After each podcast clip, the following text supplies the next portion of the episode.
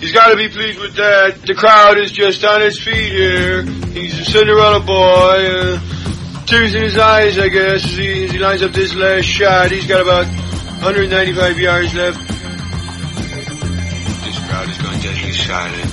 Cinderella story, out of nowhere, former greenskeeper now, about to become the Masters champion.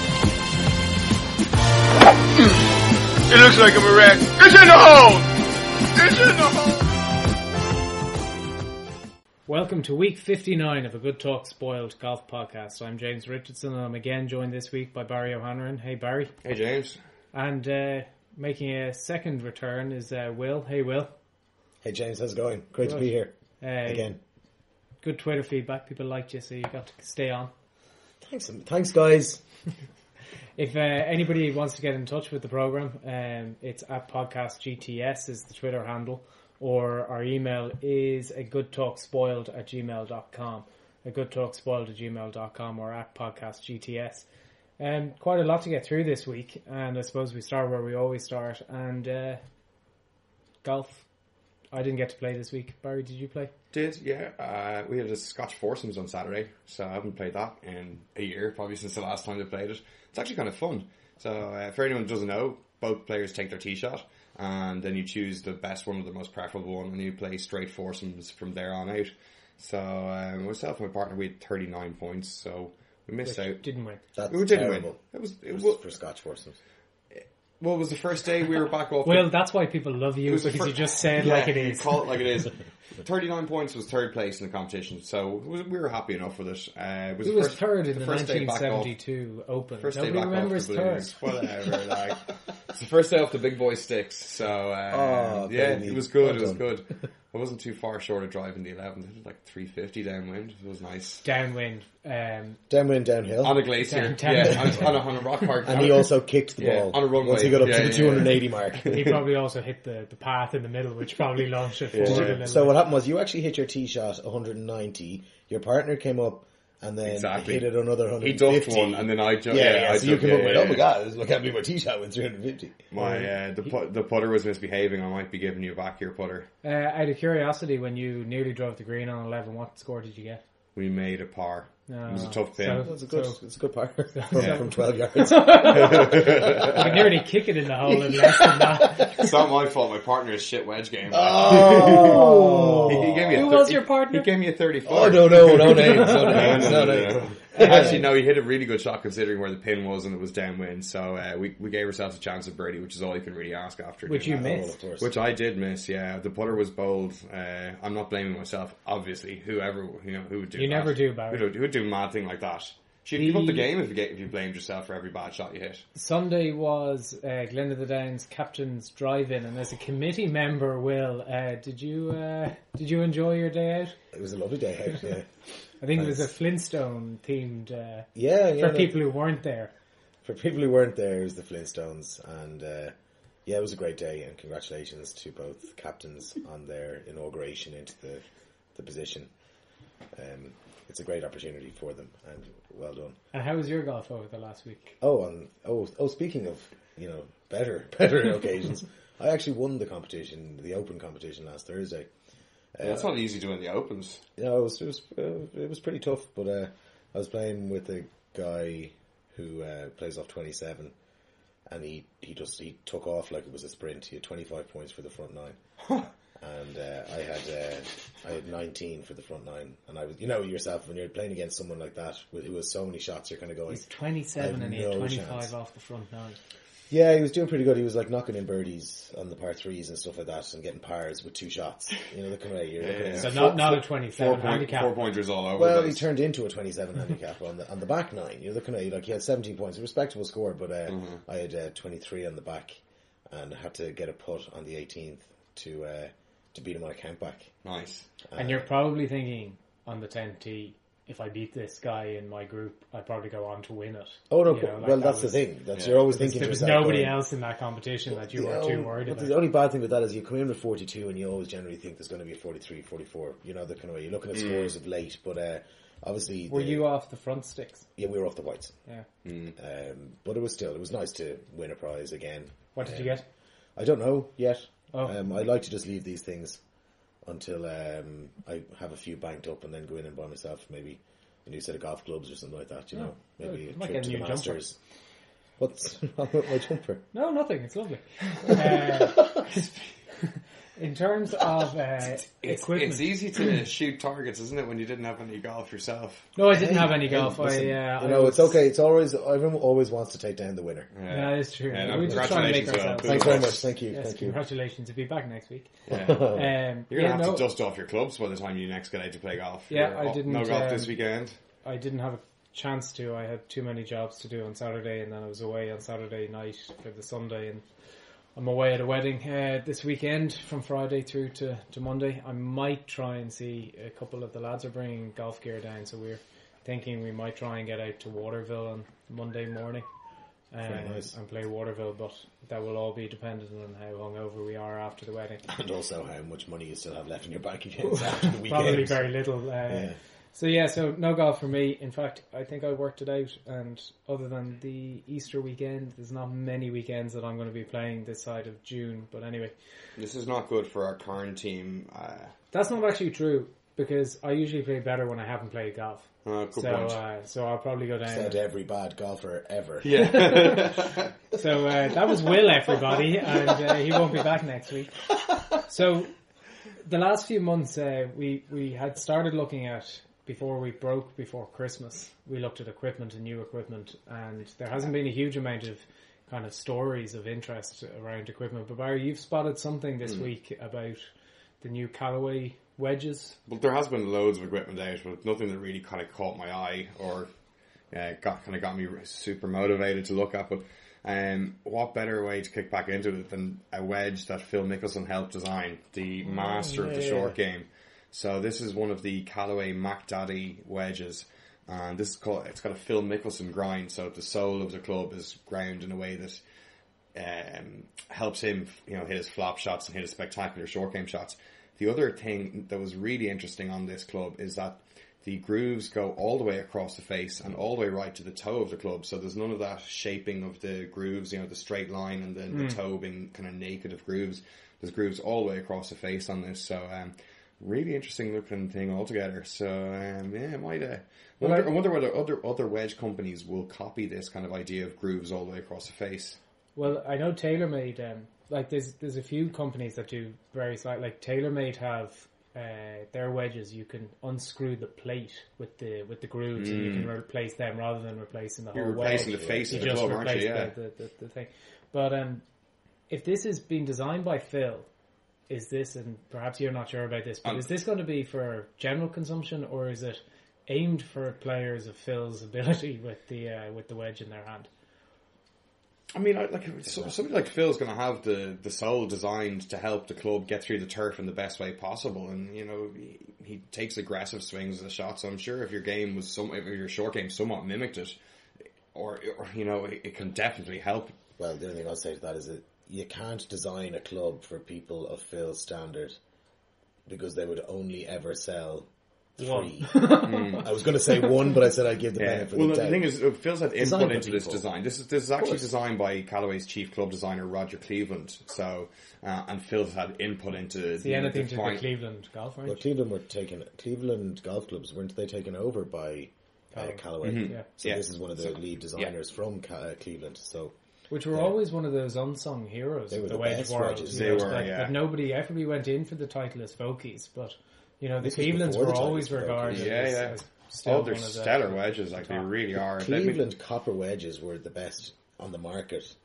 Like the 60 degrees, they were before anyone else came out with proper Yeah. wedges. Like, you know, everyone had their set of Titleist or whatever golf clubs, but they Mm-hmm. always had a Cleveland 60 or a Cleveland 56 in their bags. You know, that was, I mean, it was I- the club to have. I think the reason you don't like they're not as prevalent as other wedges, say like Vokeys, is is purely money, like money that the c- club companies get to throw at players to use their clubs. So Yeah, yeah. you know, Titleist had more money, there ergo more players use their wedges, and ergo more amateurs have the wedges because they see them more. But you know, the Cleveland wedges are they're stunning clubs, and they they look as good as Vokeys do when you're standing over them.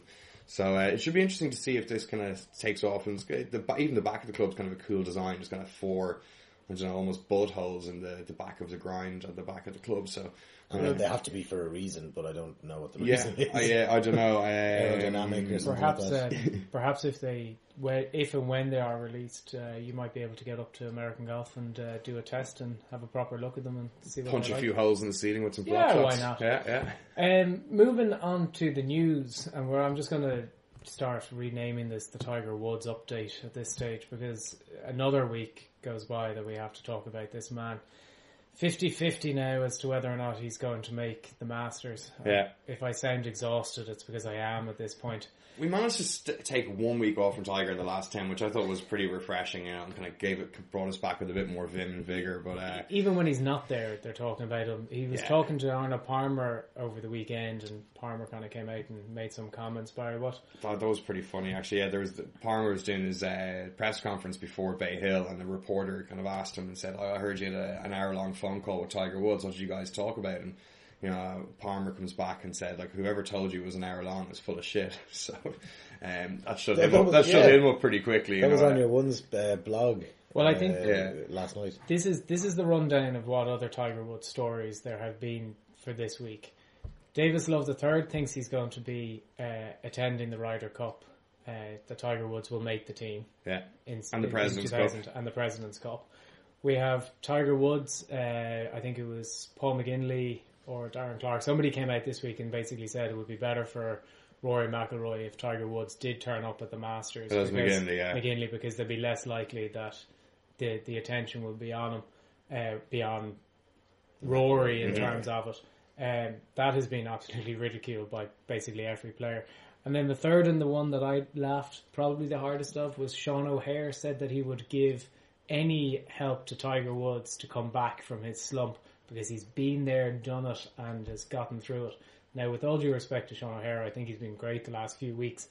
I'm not quite sure if he was ever world number one and won so many ma- majors, but um, No, but I mean, there there has to be parallels between them. They're both professional golfers. They've both gone in. They both went. Well, Tiger's currently in the shits. You know, Sean O'Hair was down there. You see, you know, Henrik Stenson's another one as well. He was went all the way down twice.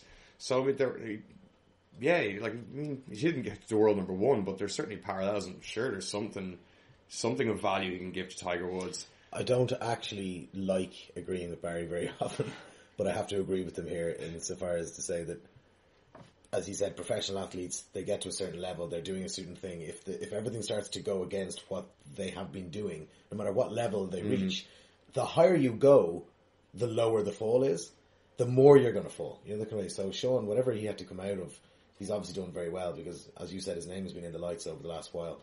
I think you'd be surprised who will be the person to bring Tiger out of a slump. You don't need to be the best in the world to bring someone out of a slump. Could be you, James. I mean, Could be that if you're a bit more enthusiastic his about lady talking about girlfriend. Tiger, Lindsey yeah. Vonn. Lindsey Uh, Vonn might help him out there, you know.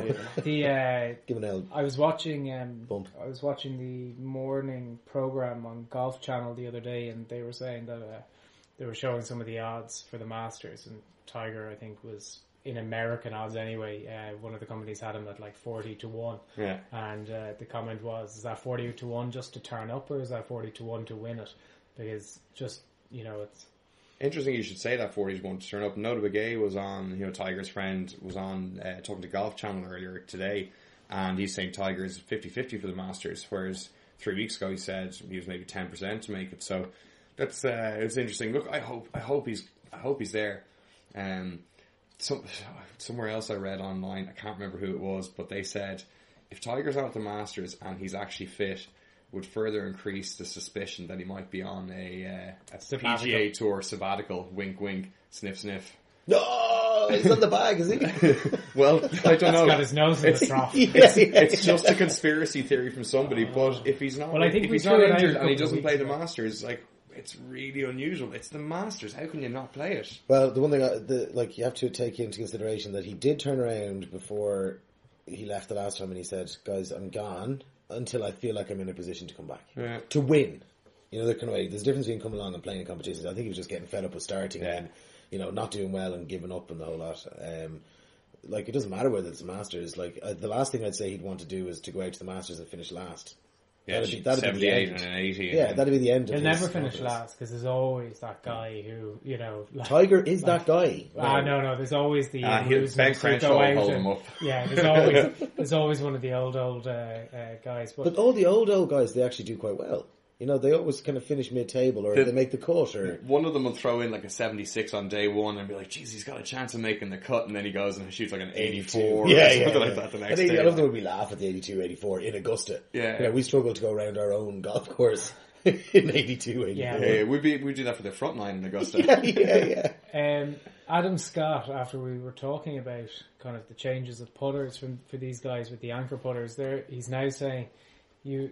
We were looking at this. He's he's disappeared for a practice round at Augusta last Tuesday or on Tuesday, and he's now considering reverting back to the anchor putter for the Masters. Yeah, he's he's really stunk it up with the short one ever since uh, those first two good rounds. I think he, the last tournament he played, I think it was seven strokes behind the field in pulling average. So, uh, yeah, something's not right. And with, the, it's a major on the line. I mean, he, I'm sure he's happy to sacrifice a couple of events to try to get used to a short one, but not not a, not a, not the Masters. Well, I think he's also it's it's it's a tournament he thinks he can go on and win, so Mm. he's obviously going to do the best. I- I'm surprised that if he was going to stick with the uh, the, the the anchored putter for the Masters, he wasn't continuing it in the lead up to it. It seems strange to change it just before. Mm. Um, you might have changed it for October and November of last year through the winter, and then kind of gone. Okay, this isn't working. I'll I'll revert back.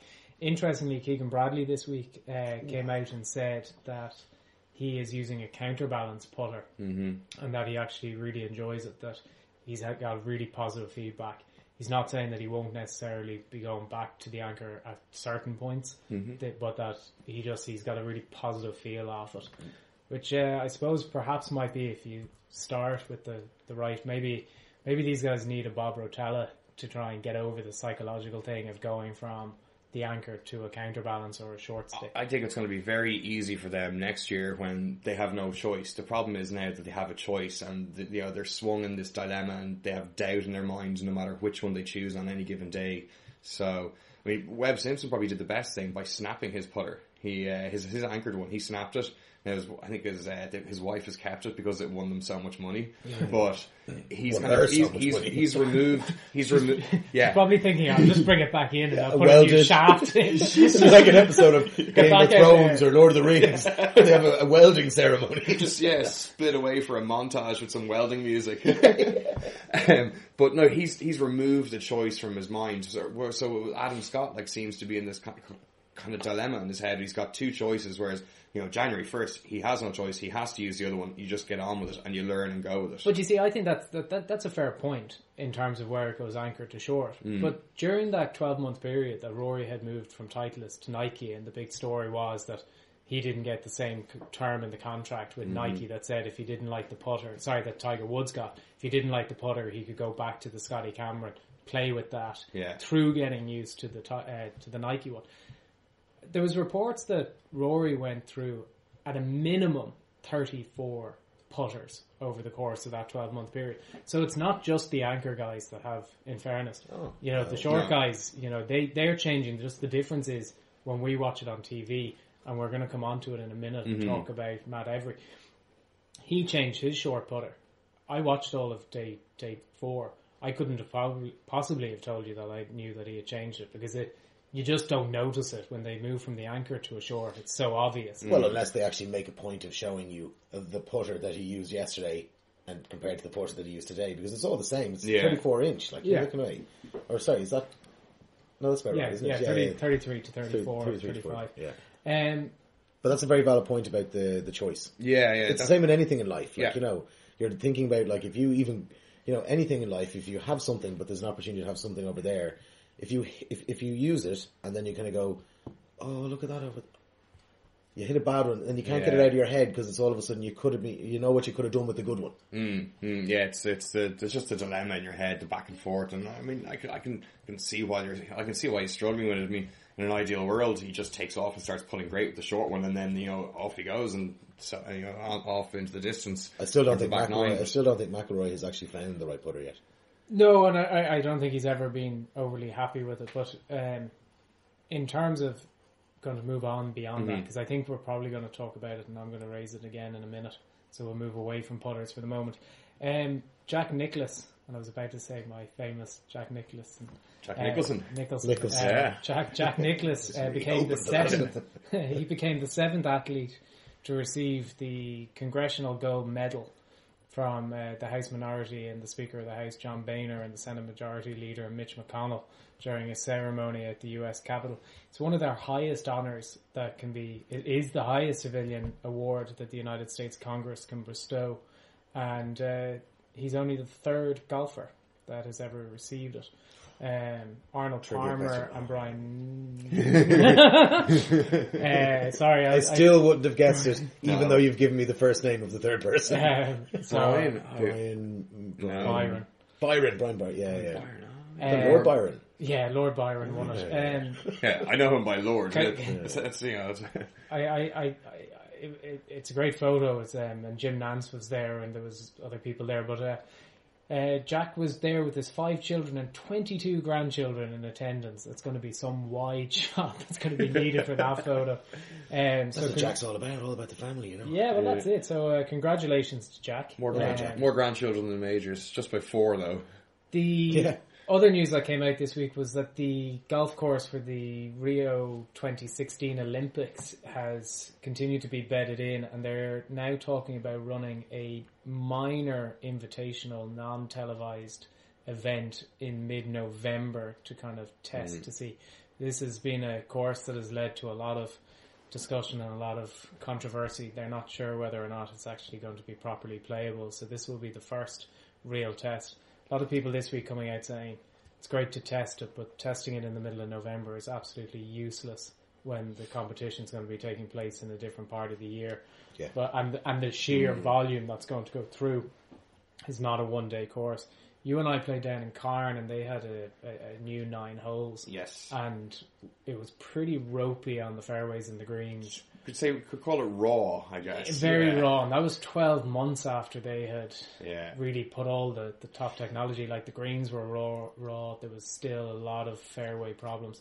Now, I'm not putting that in the same category No. as the Olympic guys, but They'll this have is a awful lot- brand new Yeah. course that's being seeded for the Olympics. And, you know, I, I really hope because it's the first time it's going to be in, and I think it's only a demonstrator sport. I'm not sure if it's permanently in. It has to be renewed after this Olympics. Mm. You really hope that the course doesn't let down the golf game Yeah.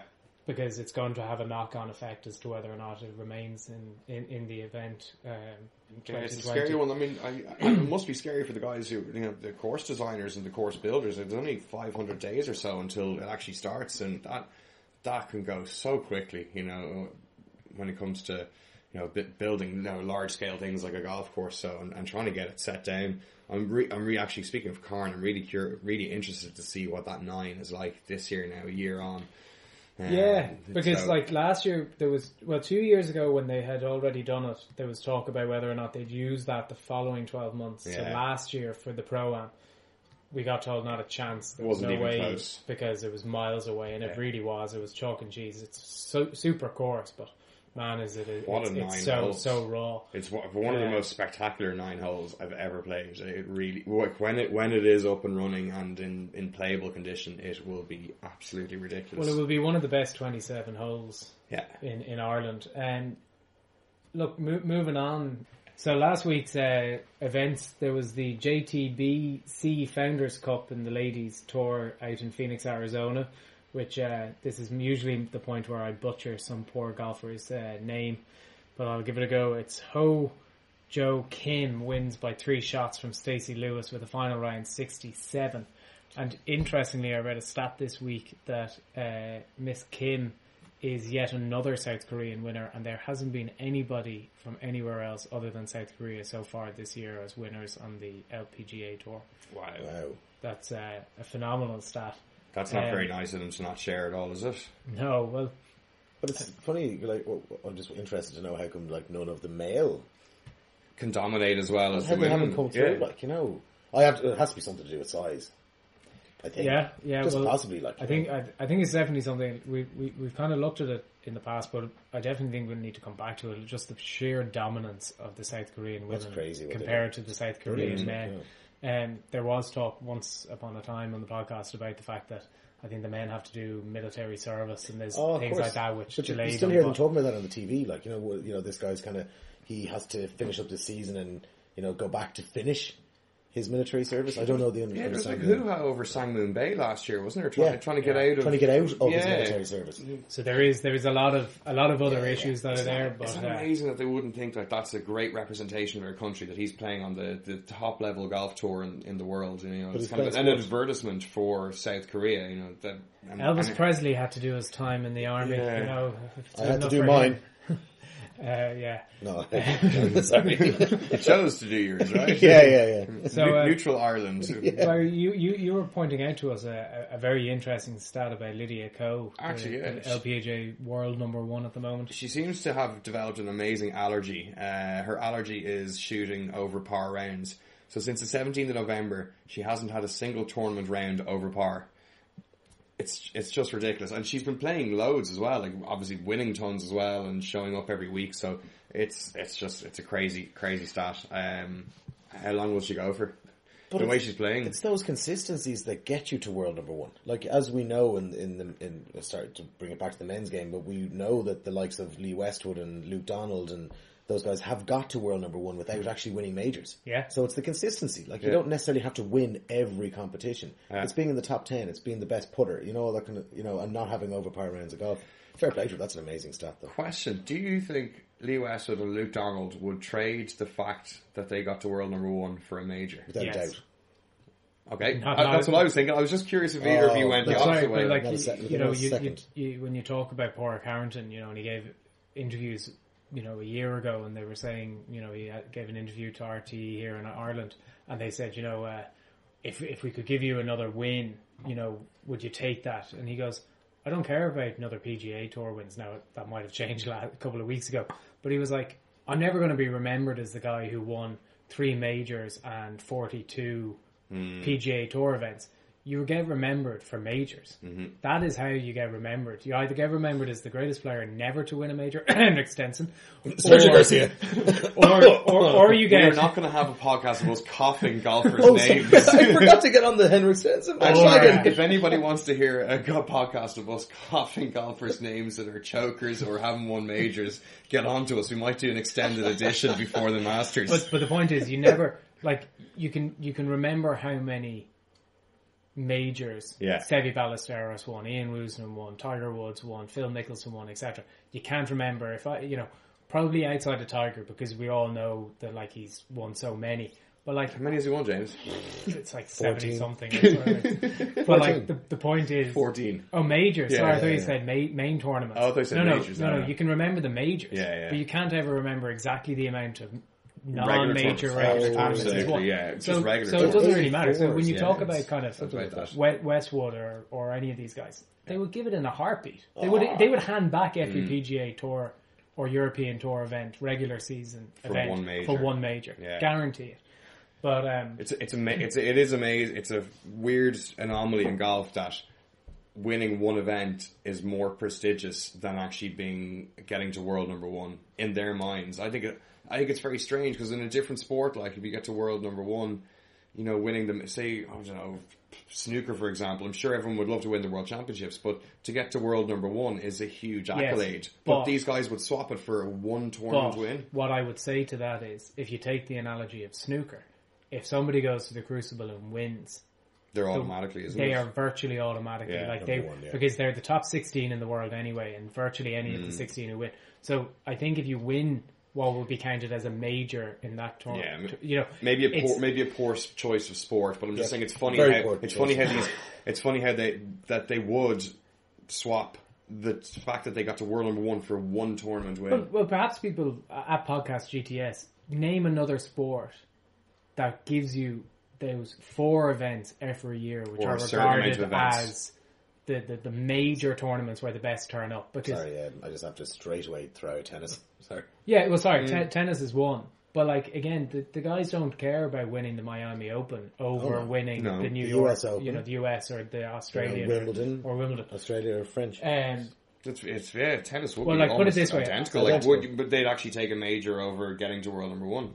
The only difference, I Yes. think, the, the only Yeah. difference, It's amazing. the only difference, I think, well, I the similarities and differences, like in the tennis thing, it's like you know you're looking at the top uh, sixty players in, in the world getting through with them wild cards. Same as like I know in, in the in the Masters you uh, you have to be in the top fifty plus in I think it's um, and then old winners and stuff like that. There's no invites, but then if you go to the Opens, uh, anyone can qualify. Yeah, yeah.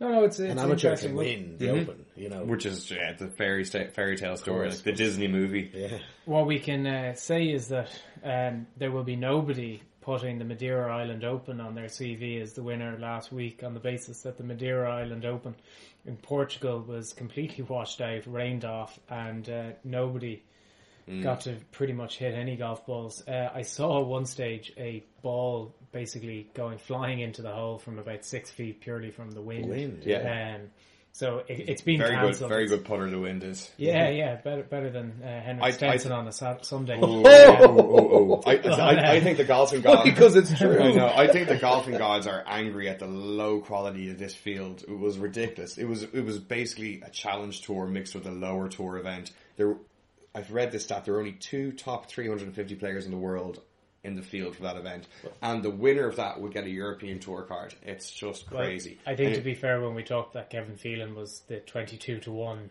um, yeah. Joint Famous, favourite yeah, last yeah. week. Anyway, they've, they've rescheduled it to end of July, start of August, so that might give it a chance of having some decent weather rather than this crazy time of year, March in the Atlantic, you know, just off the Atlantic. yeah, it's it's going to be played at the same weekend as the uh, Paul Lawrie match play in Aberdeen, Scotland. Um, so I don't know what that says about either Paul Lawrie's uh, match play tournament Yeah. in in uh, Aberdeen or uh, the Madeira Island Open, but um, we'll wait and see.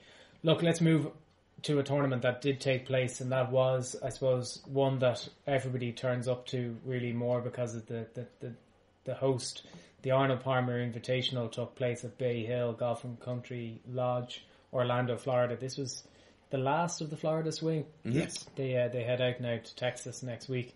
But um, Matt Every defended his title from 12 months ago with a closing 66 uh, final round. And uh, I suppose I'm going to say that this was a tournament that was won by Matt Every. And Barry, you're going to say was one that was thrown away by Henrik Stenson. He had it in his hands and he lost by one shot. So it was Matt Every and minus 19. Henrik Stenson at minus 18, Matt Jones minus 17, Morgan Hoffman, who looked on the Sunday on the front nine like he just couldn't put a foot wrong. That's why I thought threw it away. Oh, well, Yeah, big he re- time. He had the lead by the lead. two, I think, at one stage. Yeah. Three, I think Three? he got out Wow. to a one. Okay, uh, Ben. ben. Martin and and then really the rest were also runs. But this was a three horse race between Matt Every, Henrik Stenson, and Morgan Mm. Hoffman, and uh, it was a real tale of like Matt Every just did what he had to do, birdieing the 18th, you know, to to take Yeah, the as if that's an easy task. Well, it was only nine. I think he was the tenth person to birdie it on, uh, but he played it phenomenally. But Henrik Stenson had two three putts coming down the stretch. Morgan Hoffman went completely off the boil from from what was just a blister. I thought uh, after the first five six holes, and I suppose I should disclose. And Barry, you tweeted this on the podcast account over the weekend. I actually picked up Matt Every on the Saturday evening at twenty eight to one when he was three behind, and I was virtually ripping up the uh, the the well the virtual petting slip because I just thought Morgan Hoffman, you've, you Walking you're walking this. now. I had a feeling he and just uh, got, he got, he, just, got, he he got, bottled it. but he got, he got his head too high too soon, almost in the round. You know, he had too much time to think about it and and and try to get it all the way home. And um, There's, there's an you know- interesting thing about Stenson, right? Now, Stenson's a great golfer. I think he's an absolutely fantastic choker. But the funny thing about it is, and this is the power of the media, right, is they all spoke about the last four holes. And in round two and three for Stenson, I think one, two, and three for Stenson, I think he was 12 under par he was destroying those holes for those holes, Yeah, right? or- Eagles, birdies, Yeah. you know, and I, the, the media were going on about this, that if he gets to that stretch of holes, it may have been in his head as well that he played them so well. Then all of a sudden he played them one over Hmm. in the last round. Well, can I put it this way? Barry, you have Henrik Stenson for um, for the Masters, I think, and he was blistering in so many of the stats this week. Mm-hmm. Um, his GIRs were huge. His accuracy off the tee was good. His iron shots were Num- something to behold. at number times, one in you know. scrambling for the week. The sound coming the off his sound. Oh, was like- unbelievable. The, even the commentators say that nobody else on tour hits the ball with oh, that sound like him. Maybe McIlroy is probably as, as close as you get, but he just crunches that ball, and it's First, you just want surround sound in your house. the first three days, he was number one in strokes gained putting. He was pretty much in the top one or two for Mm. all of the putting stats. He went from one to last in the field Yeah, on was- Sunday it when was- it came to putting. It was awful. When it His- counted. Yeah, Yeah. his putting was awful on Sunday. He was minus two point seven strokes to the field. Now, look, I mean, I, anyone who listens to the show knows I'm a massive Stenson fan. So this is, you know, You've had I- wet dreams I'm about Henrik Stenson. gone. I can neither confirm nor deny. But I mean, look, he Your did. mom who has to clean the sheets He- afterwards. he did. Uh, he, they did. They did have the misfortune of kind of being thrown off off their rhythm by getting the clock called to them on fifteen and sixteen. So golf, golf is a game of rhythm and tempo, and I can understand how this pissed him off a bit. And as he says, um, I thought we were here to play golf and not finish at six p.m. I know we have times to take into consideration. If one, two, one or two minutes on the broadcast is going to make or break it, then I think we need to have some more leeway with it. And I think he's right because if if this was consistent the way they applied these uh, the shot clock or calling the clock on people week in week out, then that's fine. He, he wouldn't have a gripe. But it's because it's so inconsistent in its application that he's pissed off, and I think he's got a right to be pissed off. I mean, I'm not going I'm not having to go at Harrington here. This is not his fault at all, but my God, he could have had a clock called on him on every single hole in that final round when he won a few, you know, two or three weeks ago, but he didn't. It's So, just really it- unusual that you know it, it happens one week, it doesn't happen another week. Well, here here's the two issues I have with this. One, I have no dispute that I think it's a bit like they say in football. If you get a yellow card for a bad challenge and the next bad challenge of a similar type doesn't get a yellow card, the consistency of the ref is called into account. Mm-hmm. So if somebody is going to be put on the clock for whatever the whatever the, the terms and conditions of being put on the clock are, then everybody should be put on the clock if they're breaching that rule. Mm. Whether you're in the first group or in the last group, whether it be Thursday or whether it be Sunday, that's fair enough. Consistency throughout. The bit that I have is this is a guy who has gone on and he's played very well in some of the majors, and we'll have a bigger debate about this in a few weeks when you start banging on about Henrik Stenson winning the Masters. But there's a there's a requirement for these guys. I can't see, with all due respect, coming down the straight. He's put on the clock. He's a professional. Mm-hmm. How we can allow him to use that as an excuse for twice three putting? I can understand it if he did it once, but down the stretch he played poorly on the greens. Yeah, And, and and I could understand if he was put on the clock and he hit a wayward drive. And Just he- as someone shouted, Yeah. "You're on the clock!" you know, or, Then I could or, can or you understand have you you have him down the middle of the fairway and he's put on the clock and he's walking down and he's furious on the on the fairway and then he goes mm. and shanks it to the left or he does whatever. Then I can understand that. Yeah. But he was put on the clock twice. But nobody's hitting the putts but him. I mean, obviously he's making a bit of an excuse. He, he, he's deflecting the blame from himself somewhat. I mean, he hit the putts. He stood over the putts. He lined them up. He made the stroke. It is his fault. He made the three putts. But he ha- wasn't sh- put on the clock on the putting greens. They're put on. Yeah, but they're On the fu- tee. Yeah, but the yeah, I know, but the the clock Yeah, really a lot of kicks in. butts here. The clock really kicks in around the greens, and they're lining up No, the no, putts. but They're sorry, checking the hold on. speeds of the greens. Morgan Hoffman was hugely to blame for this as well.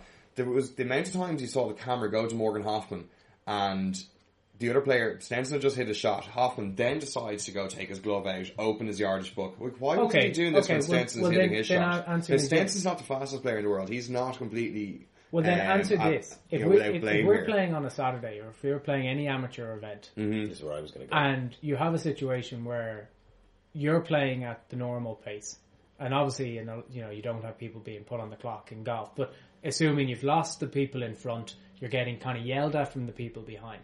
The responsibility is on the person who's not causing the slow play to say to the guy in your group, Barry, you need to hurry the hell up. We need to hurry up. It needs to get on.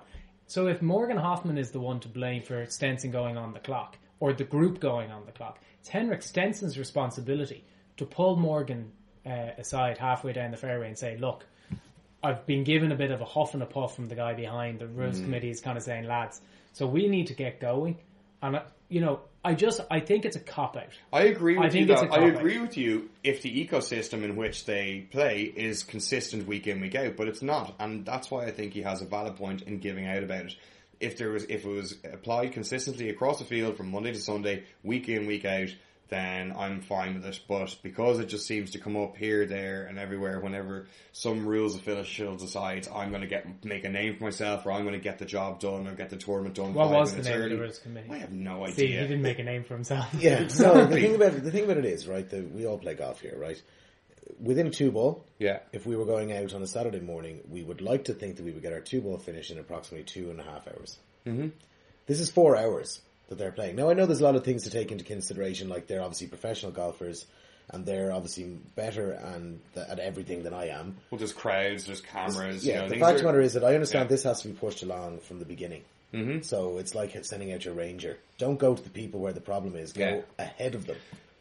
Spe- speaking of amateur golf, when if you're in a group where one person is particularly slow, I know for a fact that my game suffers because I'm trying to speed my game up even more so to get the group back on time and get us back on track, and that my game suffers adversity. Anyway, like the whole point is No, I understand when, when when you are under time pressure, you lose the rhythm that you were in, and that's not good, and that causes and that can lead to poor shots being played. So I can understand why he's pissed off. Obviously, he's got to have a look inwards and work on his patience when something like that comes in that's unexpected. So you know he's I- got a couple of weeks to get his head right for the No, no, Masters, I- which he's going to win, by the way. And I think I think you're right. I think consistency has to be looked at, and everybody needs. And I, I do think that the, the problem is these four hours rounds. I think it's also crazy that we have a dictating TV schedule that requires it to be done at a certain time, and etc. etc. But that that they all sign up to it, and that's the reality of hmm. it. And the bit that I have with is that he didn't come out and say I shouldn't have allowed it to get to me. I got put on the clock on the fourth, fifteenth, or whatever tee mm. box it is. I don't think it's an excuse that you've hit two shots and then hit three up putts to blame what happened on the on the tee box two shots before behind because he's a pro and he should only be thinking of the next shot. And I think the only other bit to it is that in my view, it's the responsibility of the other player to say to them, if it's not me, like like you say, in the amateur game, if you, you feel you have to speed up, that's actually the wrong way of doing it. Mm-hmm. It's your responsibility to pull the guy aside when you're walking down the fairway and say, "Come on, you, you know you're the problem. We need to move on." Yeah, You know? that's that's easier said than done now. Saying it to Yeah, but hold somebody, that's That- mean, that's that's fine, like that's telling fine somebody something horrific. But sorry, you know, that's about fine themselves. in relation to amateur golf because you're mm. going to get the guy who's probably going to swing his his iron at your head. But on, in a professional Because I tournament, handicap, there's a fair chance he'll miss. if, if if in a professional tournament you're looking at Henrik Stenson's caddy having Yeah. a word with their caddy, or the rules official saying to the two caddies, lads, I'm not saying it to the players because I don't want to say it to them straight away, Yeah. but I'm saying it to you guys. Get moving. You got to get going. yeah, well, they need to, I they need to figure to out how to do it. Look, Yeah, caddy to caddy. what, whatever about all the stuff that happened, Stenson, a huge credit has to go to Matt Every. He absolutely crushed it this week. Like he hit over 80% greens in regulation. He was second for the field. He his average proximity to the hole for his approach shots was just over 30 feet. That was third in the field. And on top of that, he was eighth in putting for the week, and he was I think number one in putting for the final round, or right up there. He was plus 2.7 on the field Oh, he the final be. round. I think he's so the best scorer. He to- he shot 66. He was the only guy to shoot four rounds in the 60s. The guy, he totally deserves the win. And, uh, you know, hats off to him. It was a great week. We saw a couple of albatrosses. Daniel Berger had one on the sixth in the third round from 237 yards. And then, Zach Johnson had one in the fourth round on the 16th. From 207 yards, followed by one of the most awesome celebrations of a oh, holiday Birdman. ever. His caddy doing this The amazing Birdman albatross. And it seems like a lot of the commentators and people on, and, you know, golf pundits and stuff on social media are really clamping down on this use of, the American use of double eagle. They're going, somebody put a tweet out with a double eagle, which was like a mirror of an eagle, and then an albatross beside it. Like, one of these is real, the other one Yeah. is not.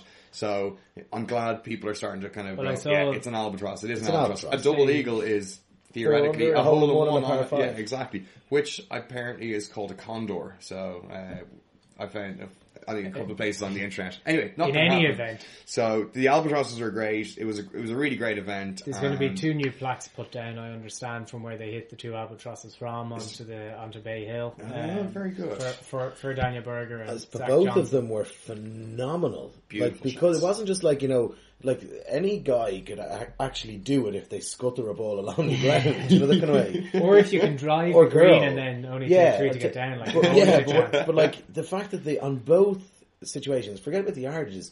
Berger had to go 237 yards, was Yeah. It? Over the water. Oh, yeah. He had to land it on the sixpence, literally a foot clear of the water for it to actually. That was the only angle to get Ah, into it the was hole. rid- it was a ridiculous shot. Zach. Johnson had to draw his ball in about 40 yards, having kept it under a tree to get under to get up. Well, Yeah. to be fair to Zach Johnson, he was very honest afterwards, giving his uh, post round interview because he, he played he played shit afterwards. Like yeah, I think he dropped did. the last. I think he dropped Two- three shots or two or three shots Yeah. in the last couple of holes. But um, interestingly, he was asked at, uh, by Sky Sports about it, and he said, "To be honest with you." I got so lucky. I was actually aiming like 20 yards to the right of where it landed. he So, it. yeah, he just said, he Oh, was like, okay. I, I'm not going to even pretend Yeah, I that I was for it. doing that. Yeah. It was I was aiming to go 20 yards to where it landed. Fair But- funny- A good miss, you know. Hey, listen, good the, you know the old famous saying. What was it? Gary Player turned around. Someone said, "Oh my god, I can't believe you were so lucky hitting that shot." And he goes, "Hey, the more I practice, the luckier I get." That's true. exactly. Here, here. So look, that was the, the week that's been, and I have to say I, I thoroughly enjoyed it, and thanks very much for Matt Every for uh, giving me a few quid at 28 to 1. You had a Um, thousand on that, didn't you? if I had, I wouldn't be here. Um, so next week, the ladies are moving off to the Carlsbad in California for the uh, the Kia Classic, and uh, it's Anna Nordqvist is defending, but my money would be on somebody from South Korea if, uh, if I follow was follow the trends. Follow yeah, the yeah, trends. So It's got to be black. It's got to be black. oh, it's red. um, so looking at the European uh, tour next week, they go to the Moroccan tournament. This is the Trophy Hassan II. This is this amazing course Yeah. which the king basically just built because he got bored. It's in the Um, grounds of the Royal gra- Palace. And you can actually there's there's today there was a practice uh, today, and if you have a look on Twitter, uh, there's guys who are just um, who are just kind of leaning up against the, the castle walls. Uh, it's a phenomenal golf course. Um, Definitely worth grabbing a look at at some stage over the week because it's it's just it's a really unique event Yeah. and uh, certain certain players definitely take to it more than others and uh, I'll you know, tree lined wall palace walls everything it's just it's very unique on and the plus side, you can just ricochet it off the wall and back into the fairway. yeah, wonder if you get bonus points if you play a carom or something off the wall. um, you probably you probably could drive the eleventh with that. Um, Oh. So look, the runners and riders this week for the Trophy Hassan um, are George Cortez. Could Six- see Could ya. see I'm, I'm sticking with the way I say it, lads. How's he say it? Cortez. Cortez. Uh, 16 to 1. Spanish. Alex, Le- A- A- Alexander Levy, uh, 22 to 1. Marcel Siem, 22 to 1. Andy Sullivan, 22 to 1. David Horsey, 25 to 1. Ross Fisher, 25 to 1. And kind of they just go out and out. Uh, Tommy Fleetwood, Woodwood Fleetwood is 33 to 1.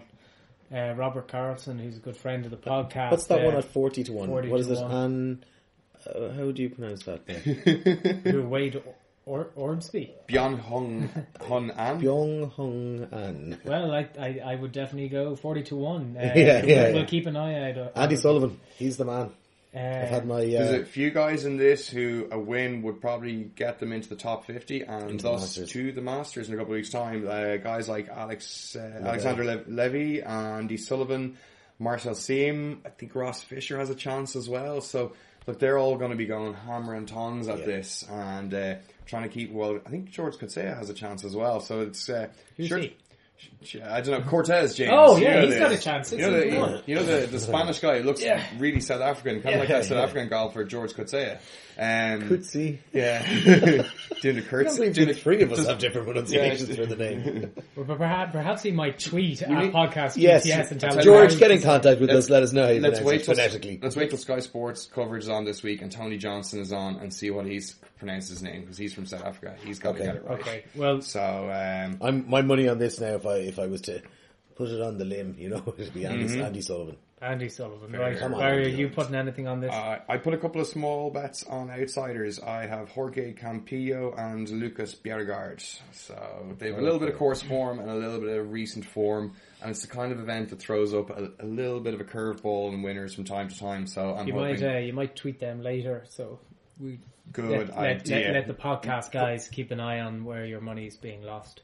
oh, Um, very good. The Valero Texas Open, which um, I suppose this is really now the, the, the run up and run down to, to the Masters in a couple of weeks. Um, Paddy Power are play paying out an extra place this week. Um, actually, they're play, paying out six places on every PGA Tour event until the Masters, which technically is only two, but anyway.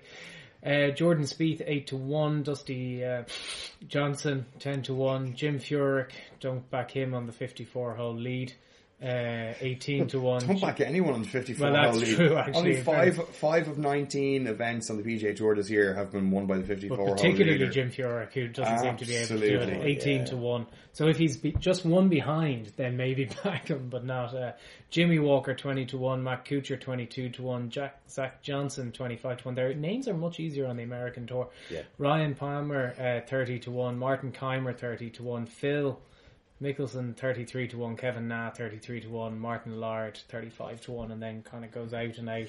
Jason Dufner 45 to 1. Shane Lowry 50 to 1, which is the same as Graham McDowell 50 to 1. Sean O'Hair, who's been there thereabouts now, sticking around the top 10 the last few weeks, he's 60 to 1. He might be worth a, a punt. And uh, the man who seems to never get through, but I mention him every week, Russell Knox 70 to 1.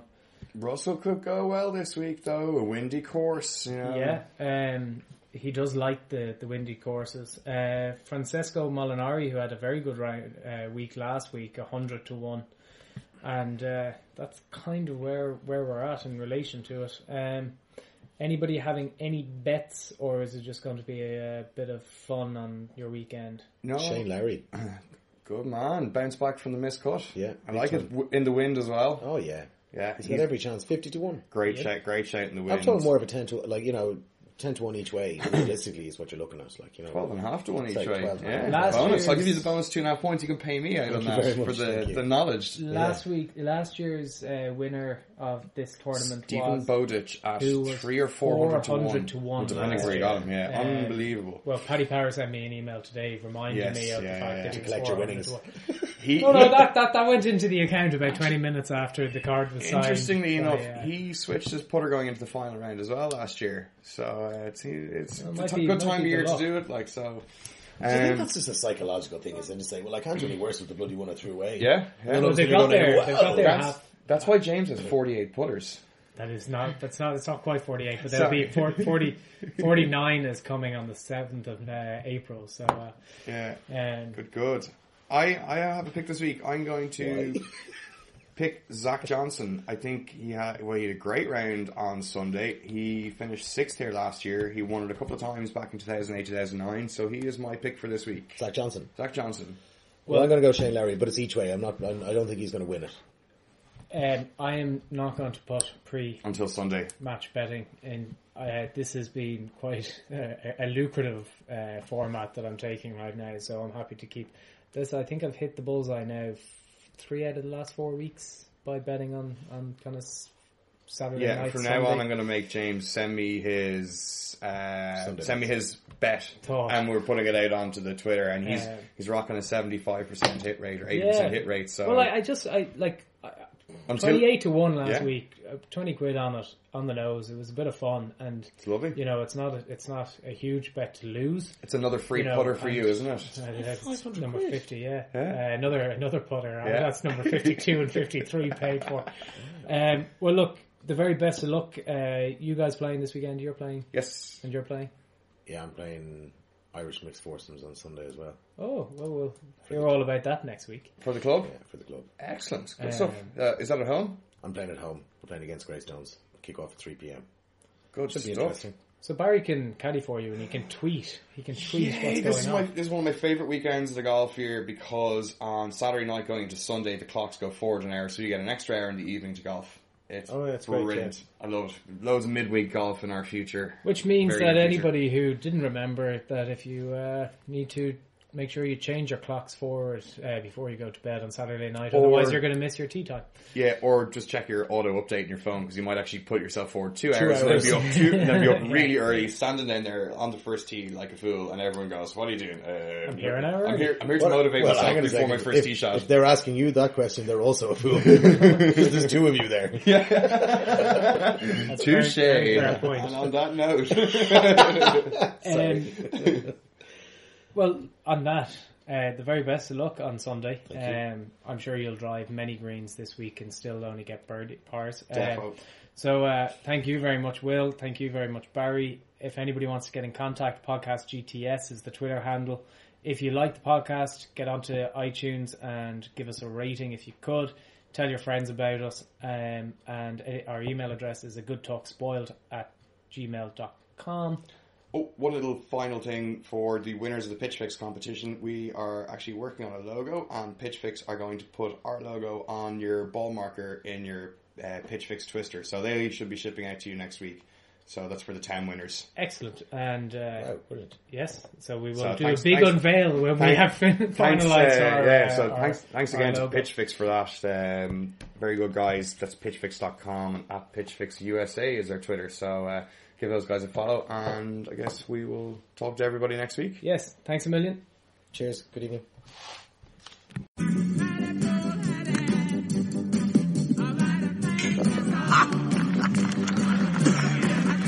Five iron, huh? Well, you're fine. Bye bye.